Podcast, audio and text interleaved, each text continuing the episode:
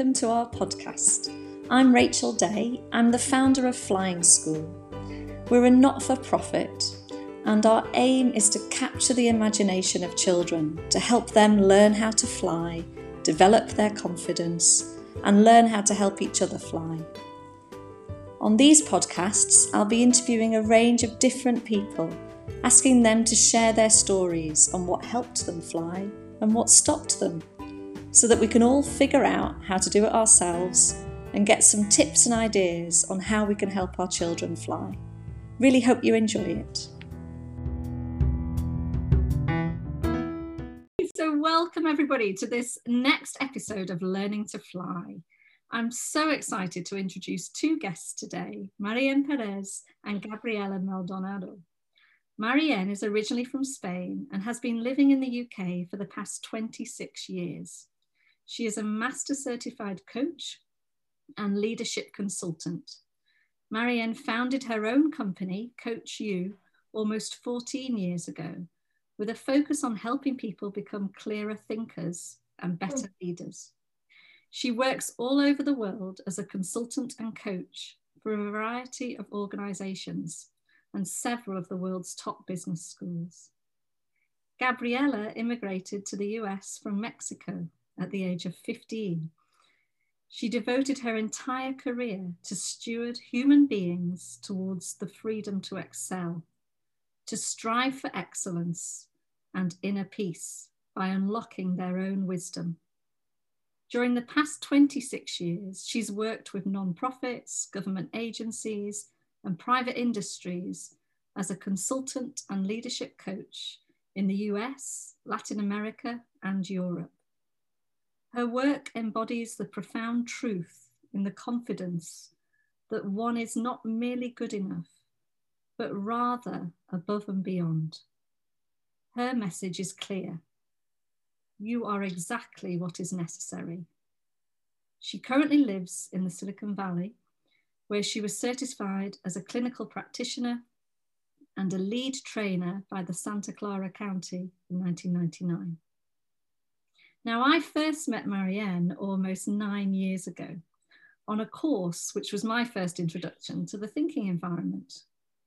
Marianne has been my incredible learning partner, oh. colleague, coach, and friend ever since. Whenever I'm with her, I walk away wiser, often oh. with a profound insight that changes my whole view of the world and actually helps me feel lighter. As you can imagine, I'm so excited that she's joining me in this conversation, and she's kindly invited her business partner and friend, Gabriela, to join us. I met Gabriela for the first time just a few months ago, and it's her warm and encouraging presence that has stayed with me ever since we were introduced. Marianne and Gabriela's vision is for people to thrive at their jobs and act from inspiration, ingenuity, and a sense of possibility. They achieve this by coaching leaders on the human factor, which dictates success or failure, struggle or ease, creativity or limitation. So they can pass it on to their teams, organizations, and society. Wouldn't it be amazing if we knew how to teach this to our children? So, this is why they're here today. So, welcome to you both. And is there anything else that you wanted to say by way of introduction today? Wow, that was so beautiful. Thank you, Rachel. And uh, for my part, just to say that it's such a joy and privilege to be here with you today. Thank you for inviting us. I'm so looking forward to it. Thank you, Marianne. Well, you know, I, I think for me, one of the things that really inspired me to be with you today was your commitment to teaching people how to fly. And so I think there was a, a mutual um, sense of hope that that we felt when we were chatting. So I really am really looking forward to our conversation today.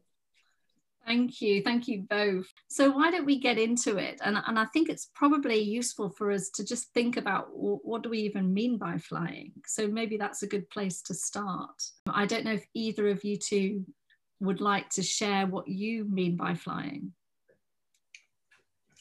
Well, we were wondering what you meant by flying. by flying. Definitely. Thank you. Okay, I think that's a really good challenge and and it's one that I think I've been practicing and improving and taking words out of for the last 3 years. So I'll tell you what I my latest thinking is on what I mean by flying, but it it does, you know, it's one of those things that's emerging and evolving all the time. But I think what I'm learning is that flying is a feeling and it's it's a feeling that that we are understood by others and that we are valued. So when we're flying, we seem to have this permission to be ourselves. And I think we know ourselves well. We can't fly without um, having done some of that work on understanding who we are and, and what we bring and what we love and, and what passions we have and our natural strengths. So I, I think flying is a feeling which is about who we are as individuals and about almost having a sense of belonging inside. So, this feeling is of feeling belonging is loud enough to overcome some of the critics that go on on the outside of the world, if that makes sense. So, when we're flying, we have the opportunity to push our boundaries and discover our potential. So I often describe it as a feeling of groundedness and invincibility at the same time. I don't know. I don't know how that sounds to you both. You know, I think one of the things that resonates with me from what you said is the feeling, mm. the feeling of lightheartedness, um, the feeling of possibilities, the feeling of um, being well,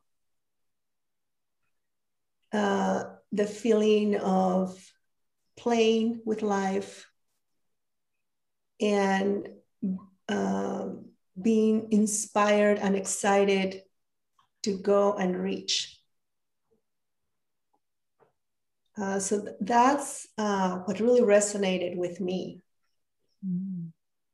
It's it's definitely a fuel. It's maybe the feeling of fuel that uh, empowers us to live life um, fully, as fully as we can. So that's what really resonated with me. I, I love that. Thank you, Gabriela. I, am just mm-hmm. going to check with Marianne how about you, Marianne? Is that how you would describe flying, or would you choose different words?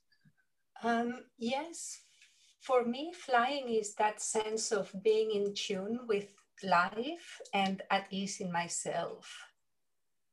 Mm.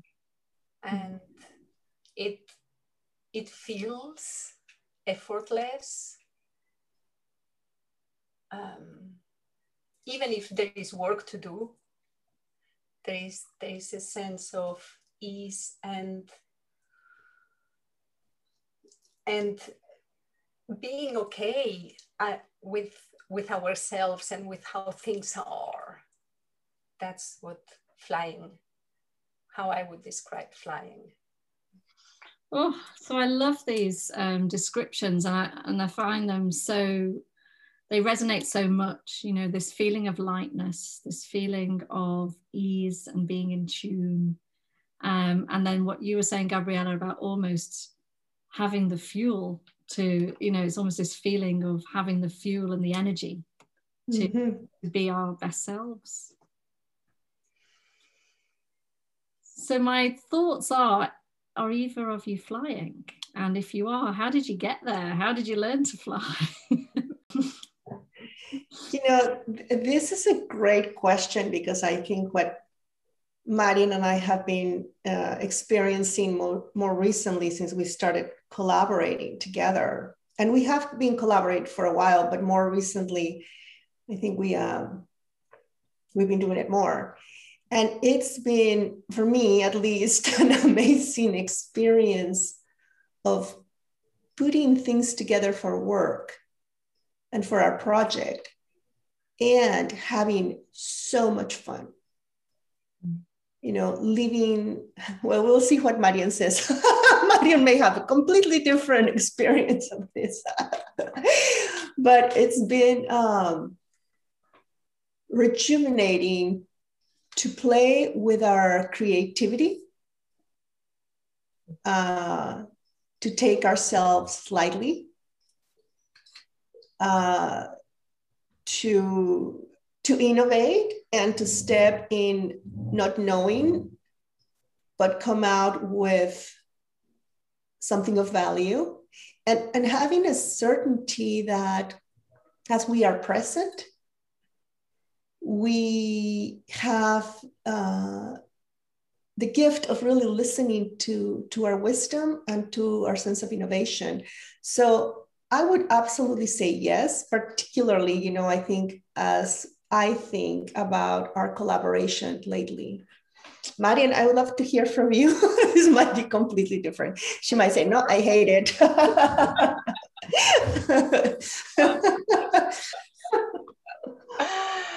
yes um, you know I, I completely agree completely agree and and what has been remarkable for me has been this this sense of really sometimes not knowing where we are going or what we are up to but but just staying with it and then seeing seeing creativity happen and new things arise out of that that I completely couldn't have planned.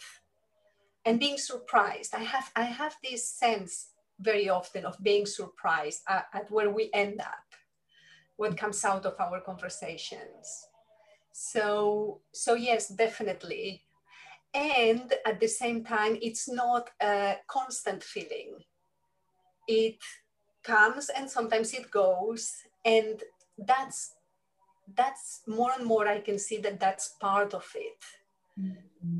and not not getting too disturbed when it's not there is is definitely part of flying for me as well wow i love what you just said there and i'm just going to touch on that because i think um, sometimes we can see flying as being finite we're either flying or we're not and I think what you're saying saying there, Marianne, is actually if it's a feeling, it's not there 100% of the time. It comes and goes, and learning that that's what it does helps us fly. So, actually, one of the things that can stop us flying is if we're trying to hold on to that feeling maybe too much and make that feeling present in our lives. Uh, absolutely. You know, in actually, in our time that we spent reflecting to be with you today, that was one of the things that we wanted to, to talk about is that when we don't have that feeling, we have a tendency to make things up about it. You know, like I'm doing wrong, I have to work harder. Um, here I go again. You know, here I go again with whatever habit we have.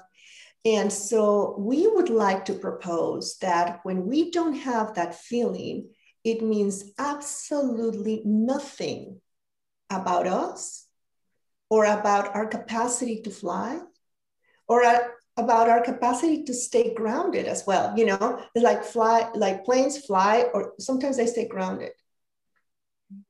But when they stay grounded, they don't lose their ability to take off either.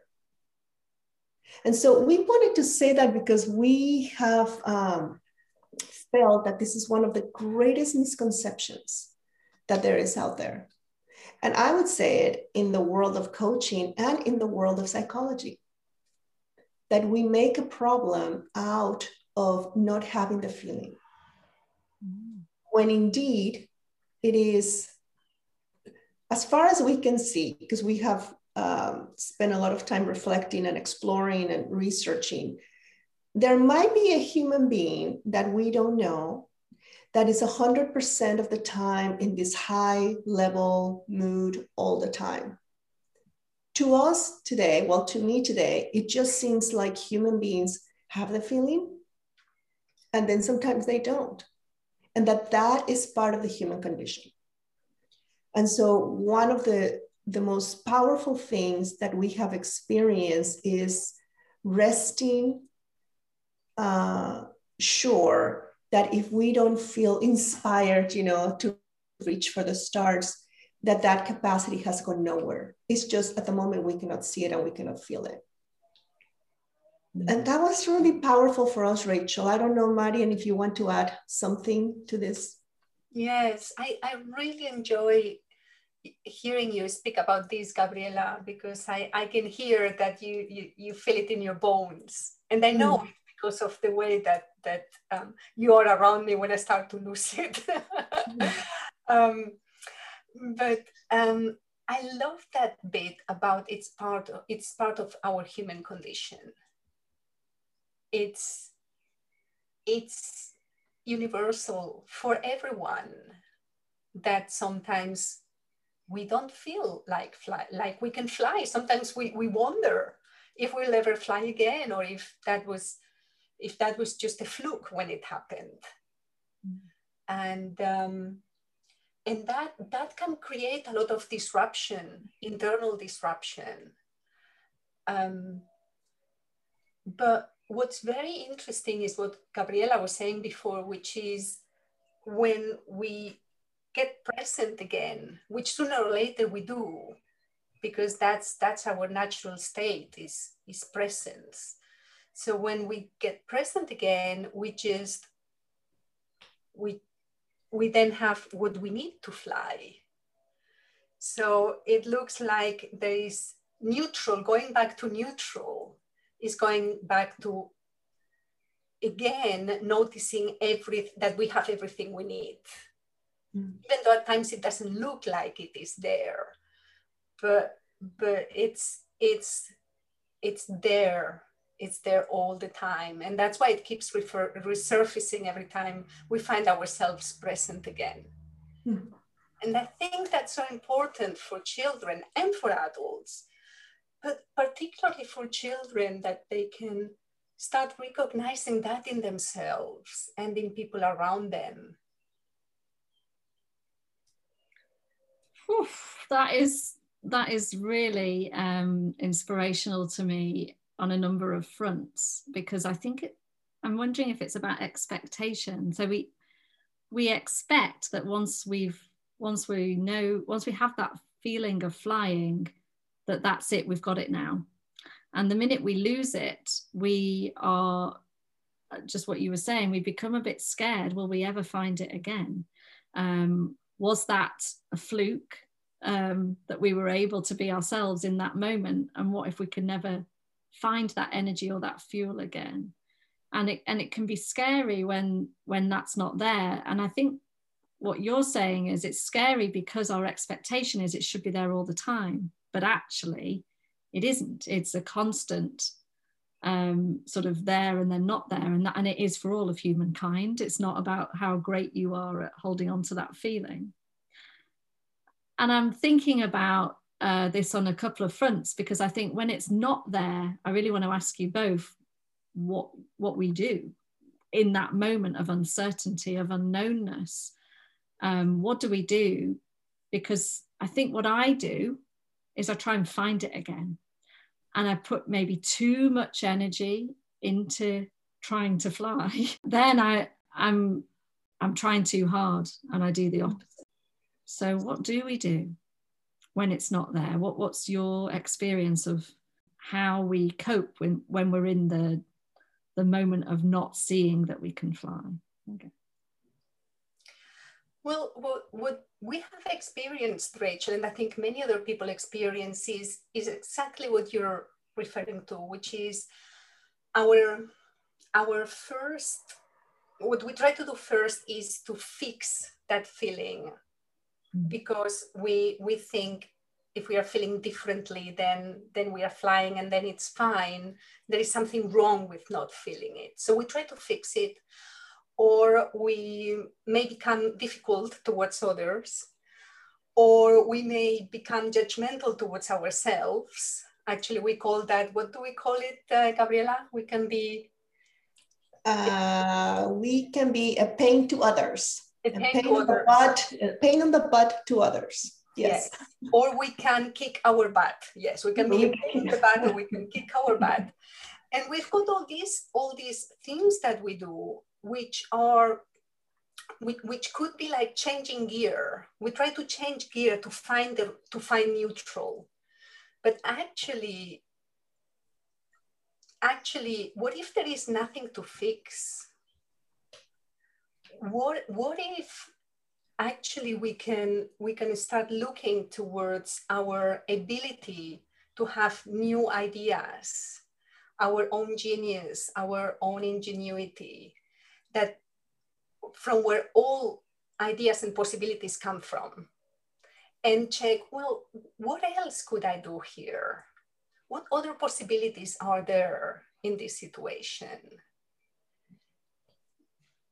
so it, it's instead of changing gear, it's finding neutral again and getting in touch with our resourcefulness, our innate ability to um, to have insight, um, to be resourceful, and and and to find the balance again. Yeah, you know, it's interesting because there is a fundamental question, I think, for us in that situation, and the fundamental question is what is what are the gifts of our soul? What are we born with that we can count on? What is natural to humans? What's our essence as beings? I think once we understand that as Marin was saying we lean on something different. Right? So, one of the things that has helped me tremendously is to understand that as a human being, we're born with certain things innately. We're born with a capacity for wisdom. We're born with a capacity for innovation, as Maria was saying, to be creative, to be resourceful. And we can see that. We can see that in all human beings, regardless of your culture, right? Regard, regardless of your education, regardless of the country that you're in. We have a great capacity to come up with new ideas. And if we just look at last year, you know, the year of pandemic and COVID, we can see that, right? We started working, everybody started working in Zoom, everybody started working remotely, everybody started just adjusting to what was needed in the moment. Mm-hmm. So I think if we don't know that, if we don't know that there's a part of us that it is unchangeable, uh, natural, and permanent, if we don't understand that, it's very understandable that we would do anything we can, right? We would start drinking, we would start shopping, we would start yelling, we would start reading books, we would start looking in all directions for the feeling. So for me, that is the most um, foundational understanding as a human being, particularly when I'm not able to see that. So, um, of course, I'm not able to see that all the time. Of course, I have moments of insecurity. Of course, I have moments of, oh my gosh, you know, do I really, do I really know what I'm doing? Right? There are moments where um, things seem big to me. Projects seem like, whoa, complex, right? When I remember and I understand what I was just telling you about, there is a sense of this is what you're experiencing in this moment. That's it, period. And what happens is that my profound knowing that this is what human beings are has really allowed me to glide you know just kind of like okay this is this is what's happening. I'm not feeling well. Yes this is this is what's happening in this moment. But not trying to get something that's already in me. It's just that i cannot see it. Right? So there is a peace of mind in knowing that if i don't feel that I'm wise, or if I don't feel I'm resourceful, or if I don't feel like I could reach for life, that that by itself means nothing. Kind of like, you know, wind, when there's wind or there's rain, we know that it's going to go through. We know that we know how it works. We know how it works. So that actually allows us to experience whatever we're experiencing with a sense of this is a problem and this means something about me mm-hmm. or about my ability to fly. I don't know if that answers your, your question, Rachel. I love to hear if it does or if it doesn't. Well, I think it does. I'm just what I might do is just play back what I think I've understood, and then you can tell me if I've if I'm on the right page. So I think what I'm hearing is that in order to learn to fly, there is, um, we need to access a, a knowledge within ourselves that we have everything we need to fly already. So we're going to tap into that fundamental understanding of I already have everything I need to fly. In this moment, I can't see it. Mm-hmm.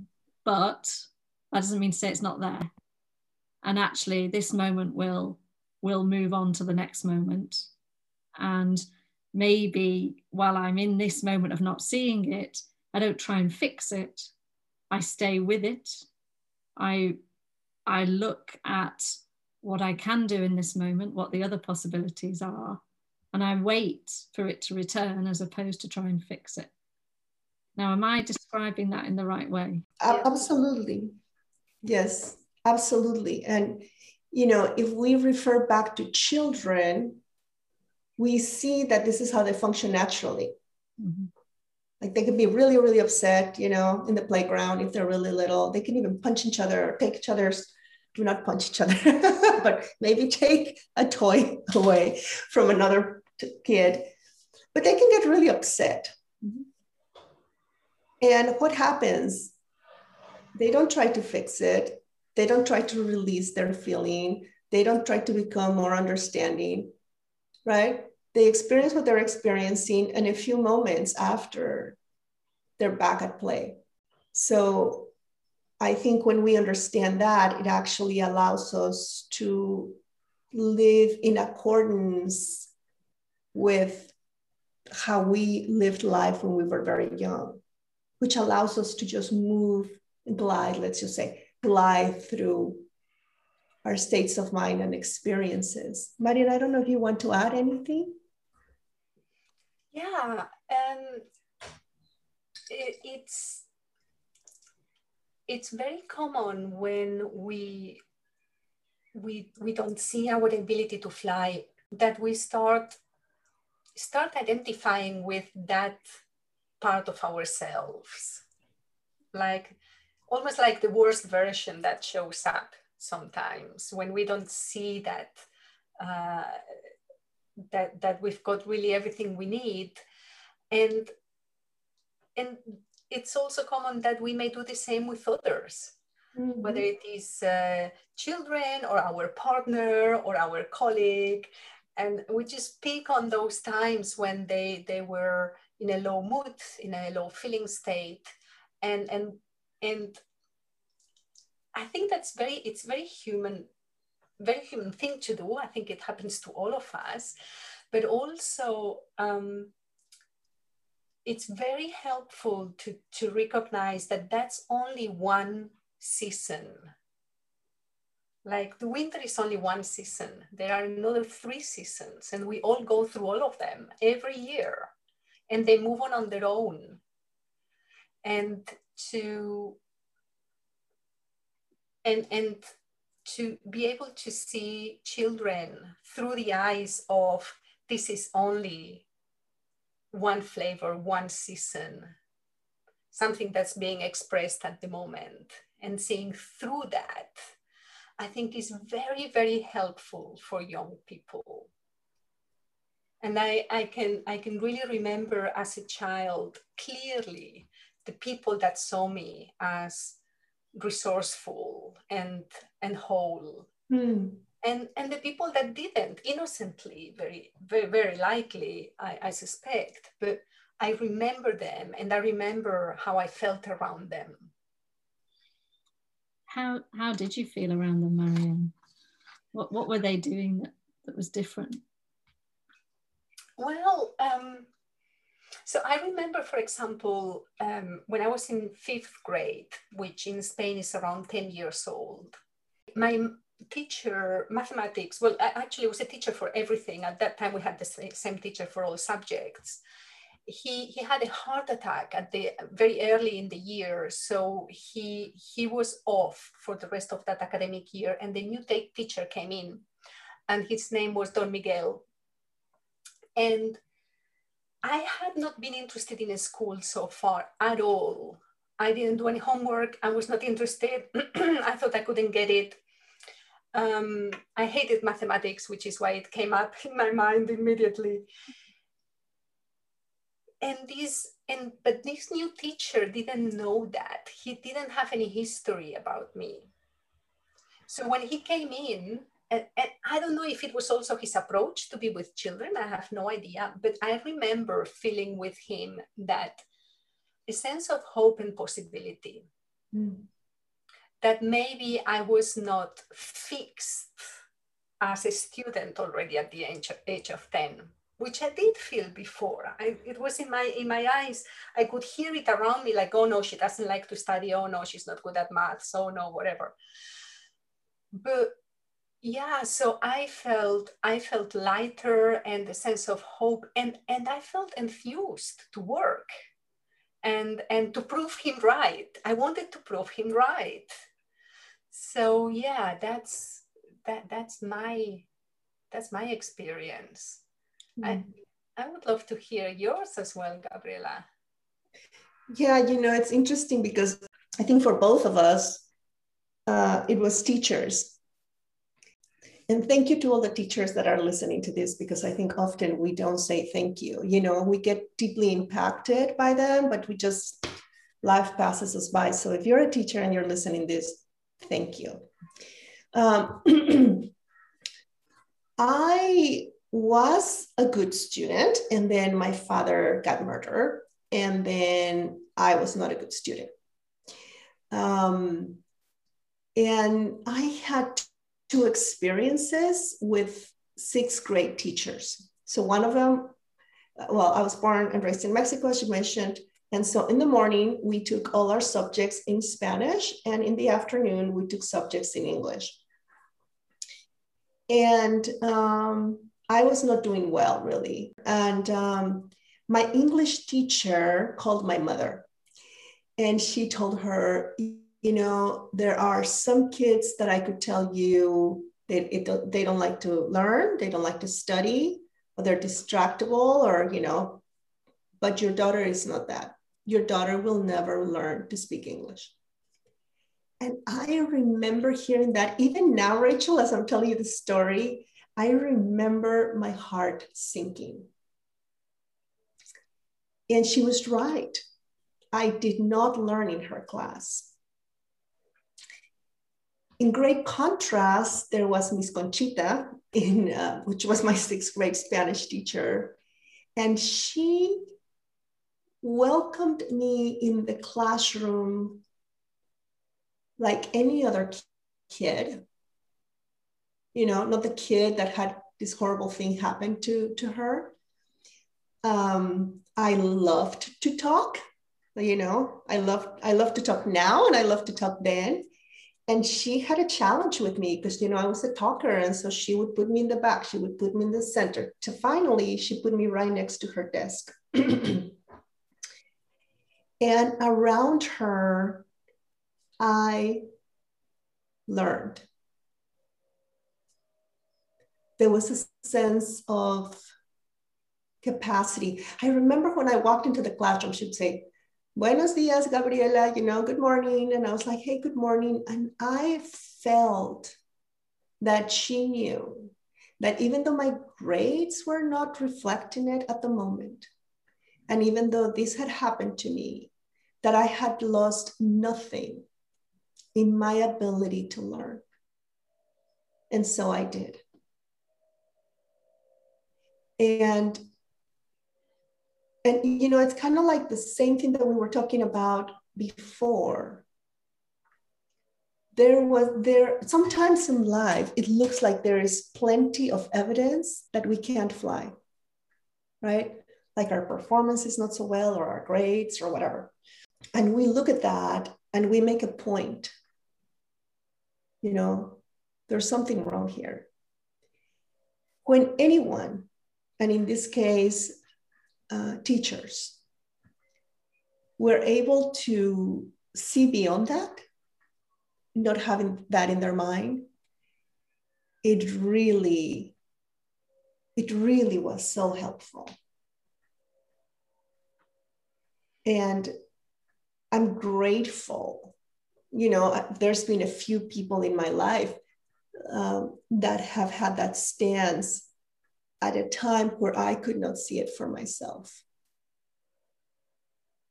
And for me, there is nothing as powerful as somebody seeing your essence and your wisdom and your innovation, innovative capacity, even when there is plenty of evidence that maybe you're in trouble. I mean, that is even as an adult, it's been so powerful. Gosh, I feel um, like you've both, you've just given me spine tingling stories there. Mm. Um, and I'm so grateful for you sharing them because I think there's so, so much richness to them, isn't there? That um, so powerful what you said just then that even when there is plenty of evidence to say this person can't fly, we still believe they can. And I'm, I'm thinking about, is it Mrs. Conchita, did you say? Gabriel? Mrs. Conchita, yes, that was her name, Mrs. Conchita. Conchita if you're listening, wow, because um, I think that, you know, in my experience, we very quickly label each other um, it's almost like it's a night it's like the mind feels relaxed if it's got a label. So that person's good at maths. That person will go far. That person will amount to nothing. That person will do this. It's almost like we make these judgment calls all the time most of them without enough information.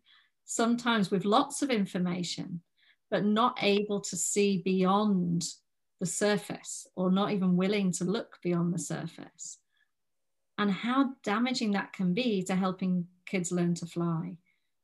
Because how who are we to label anybody at any age never mind the labels that we were given when we were younger? So you know i i often tell this story that um, and it's a really little one but i i was i think i was about eight and i was in class and we were doing a project as the class and we um, the teacher said we need um, somebody that can cut straight. Don't give it to Rachel. Hmm. And I never, so obviously that affected me, but I don't remember going home and talking about it. I don't remember externally being affected. But what I do know is that from that day on, I decided I couldn't cut straight. And even as an adult, you know, pasting wallpaper, I would give it to other people. Can you just cut this because I can't cut straight? So my hmm. narrative was there. I never challenged it. I never questioned it. It was just there. Now that's a tiny thing, but I think we've got to remember that it is sometimes the tiny things, the tiny throwaway labels or judgments that we make that can really impact. Mm-hmm. Um, and I just wanted to re- repeat what you were saying that you know when when the evidence is stacked against us not being able to fly, to remember that this is only one flavor. This is mm. only one moment in time, and there are loads of flavors. And I think as a parent, we can get scared that our child, we don't, we feel overly responsible to help our child fly.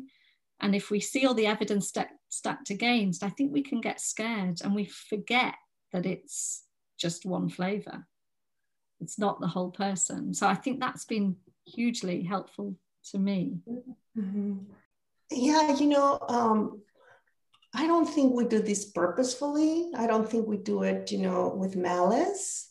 I think it's really common uh, to come up with a judgment or to believe that how we are seeing ourselves in this moment is how we are all the time.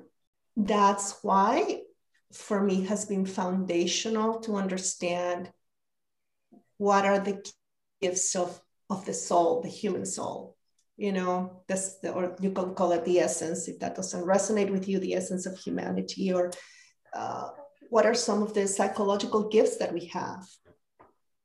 And I worked with a teacher, Rachel, um, that she she came from a very good university in the states, and she was teaching math. And she asked for all the kids that were failing and I remember her class was after recess, right? So for those of you that are teachers or that have worked in school, you know that math after recess is horrendous.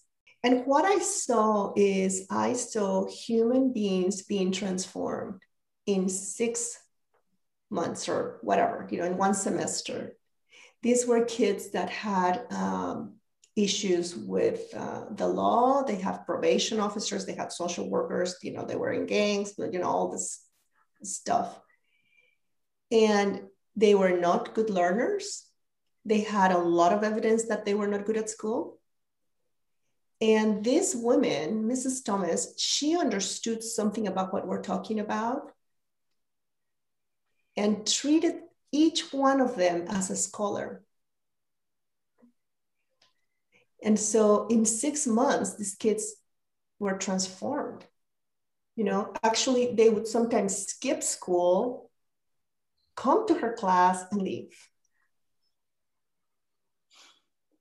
So there was something super powerful about about Mrs. Thomas understanding that just because there are, I don't know, 11 years of evidence against you as a student, that it does not diminish the probability, the fact, the possibility of you becoming a great student. You know, like Marianne was saying in her story, so um, you're asking, what can we do? We can remember. You know, we can go back to the basics and remember what's most foundational to a human being. And it is our capacity to fly.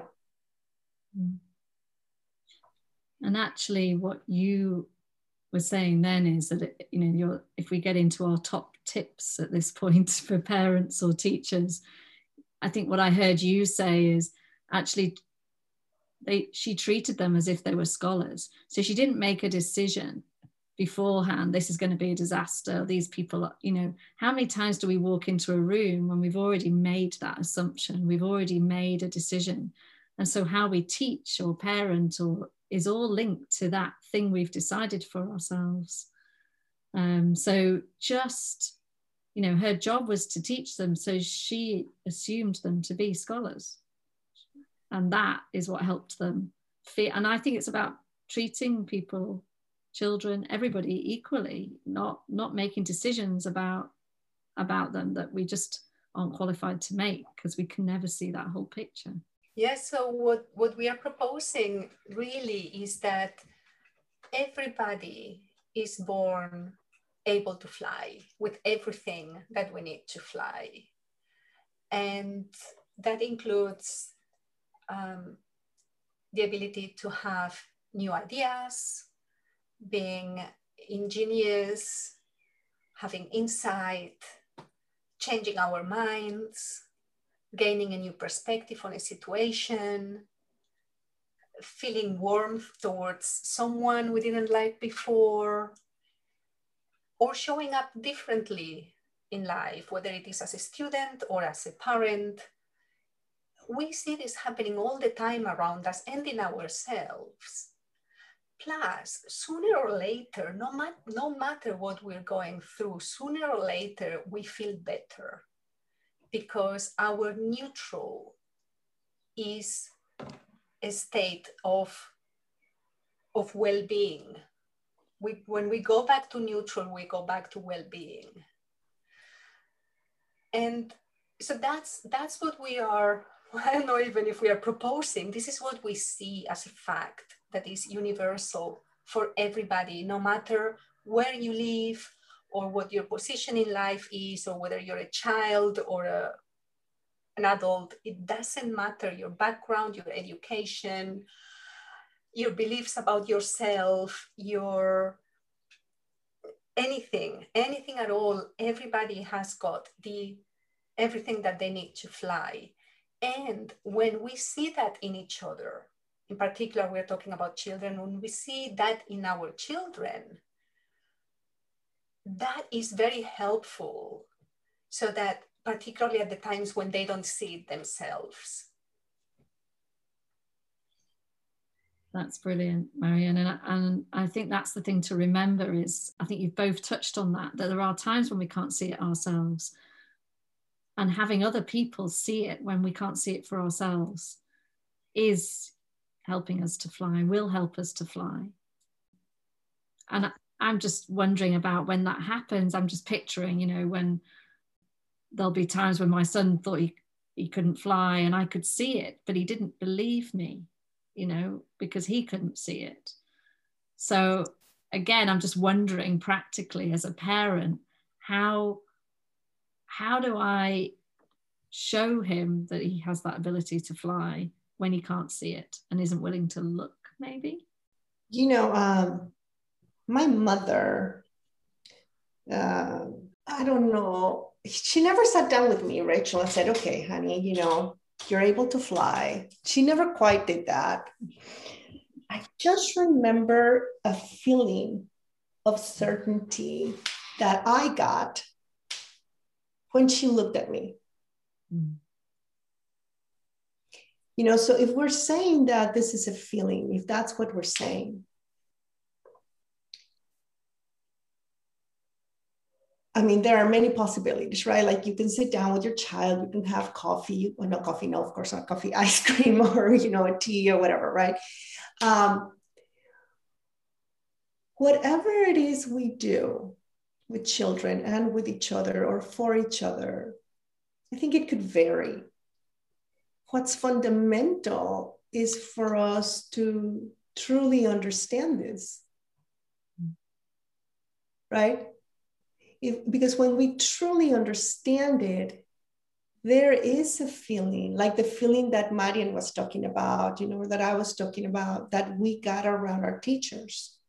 That possibility i think that's the word you use marianne or wanting to to learn. So I think you can do, I mean, there are so many things that we can do because we're creative. What will be helpful often is the the feeling we experience, we emanate, because people can't pick that up. You know? And and the opposite is true you can tell somebody, no, yes, you can do it, but not believe it. Uh, and, you know, particularly, I think kids are good at picking up if you're telling them the truth or if you're not. I think you're just spot on there, Gabriela. And um, so, actually, it's not about needing to say the right thing or even do the right thing. It's about us reminding ourselves that they are born with the capacity to fly and that they will fly and um, and they will be grounded at times and then they will fly again and and actually the more that we are at ease with that feeling the more at ease they will be without us having to have done anything differently. I love how you put it. It's the mm-hmm. way she looked at me. It's not what she said to me. It's the mm-hmm. way he was with me. It makes me think of the the quote by Maya Angelou that people don't remember what we said or or what we did. They remember how we made them feel. Mm-hmm. And, and, you know, I want to add a little something here because I think it might be helpful to to to adults. My mom was not a perfect mom at times. You know, um, after my dad got murdered, she started drinking. So she had alcoholism as a as an everyday activity. but you know, this is what happened, right? So she was working a lot. She was drinking when she got home. She did cook, you know, she kept us in private school. She would help us with homework. But she was not the perfect mom in that sense. You know, I, I want to say that because, in spite of that, when she looked at me, I got this feeling of, I mean, I've described it as I just got the sense that she saw the whole universe in me. And she was not, you know, like your behaviorally, she was not the kind of mom that we would think a person needs to have, a kid needs to have to learn how to fly. But isn't it interesting that even with that, her certainty about, about my capacity was so powerful. I mean, today it really is one of the things that has helped me to stay very grounded and resilient. And I wanted to say that because I think most adults you know we're not perfect and we we can get snappy or we can get moody or you know we have our things. And that's okay. We don't need to be perfect adults to help kids or even to help each other. Absolutely. Yeah i, I think that there is this um, constant feeling of responsibility as parents or teachers that we do need to do everything right and we can't get it wrong. And um, so i love because i i don't think anybody could tell a story about a perfect mum or a perfect dad or a perfect teacher even you know? But but what there was was this overriding feeling that we got from them. And it was mm-hmm. that that helped us fly. Um, and that's so powerful. Um, I'm so grateful to you both on this particular. We're, we're going to split this podcast into two parts. And um, on this first part, which is, you know, really talking about this notion of that everyone is born with the ability to fly.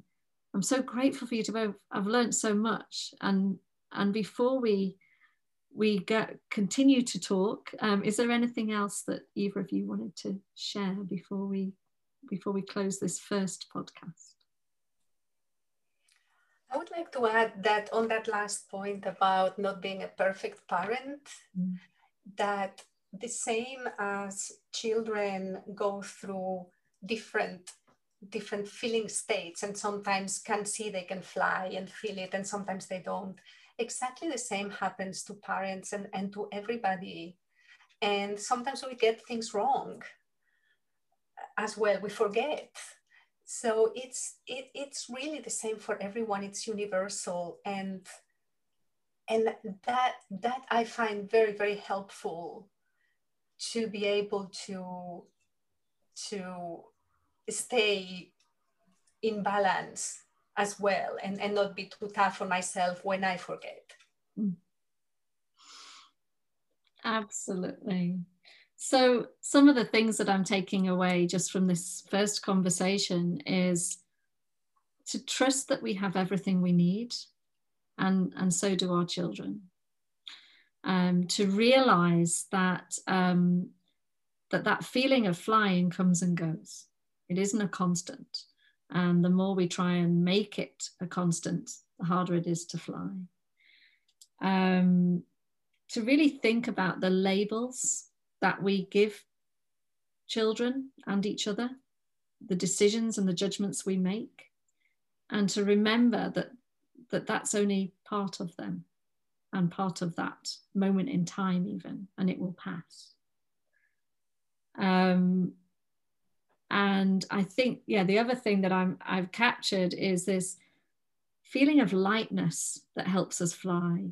Mm. And from what I've heard from you both, it's just not taking ourselves too seriously, like to really find that fun and that joy, um, which will help us return to our innate ability to fly. Yes. Rachel. Absolutely. Oh, I can't wait for our next conversation. Look forward to uh, talking to you again in part two, both of you. Thank you both so much. So that's the end of part one of this special episode of Learning to Fly with Marianne and Gabriela. I really hope you've enjoyed it. In part two, I'm going to go on and ask them a bit more about the fact that if we are born with everything we need to fly, how come sometimes we don't feel it? What's their experience and understanding of what really stops us learning to fly? And what else have they learned through their work that might help children learn to fly? Really looking forward to getting more into the conversation with them both.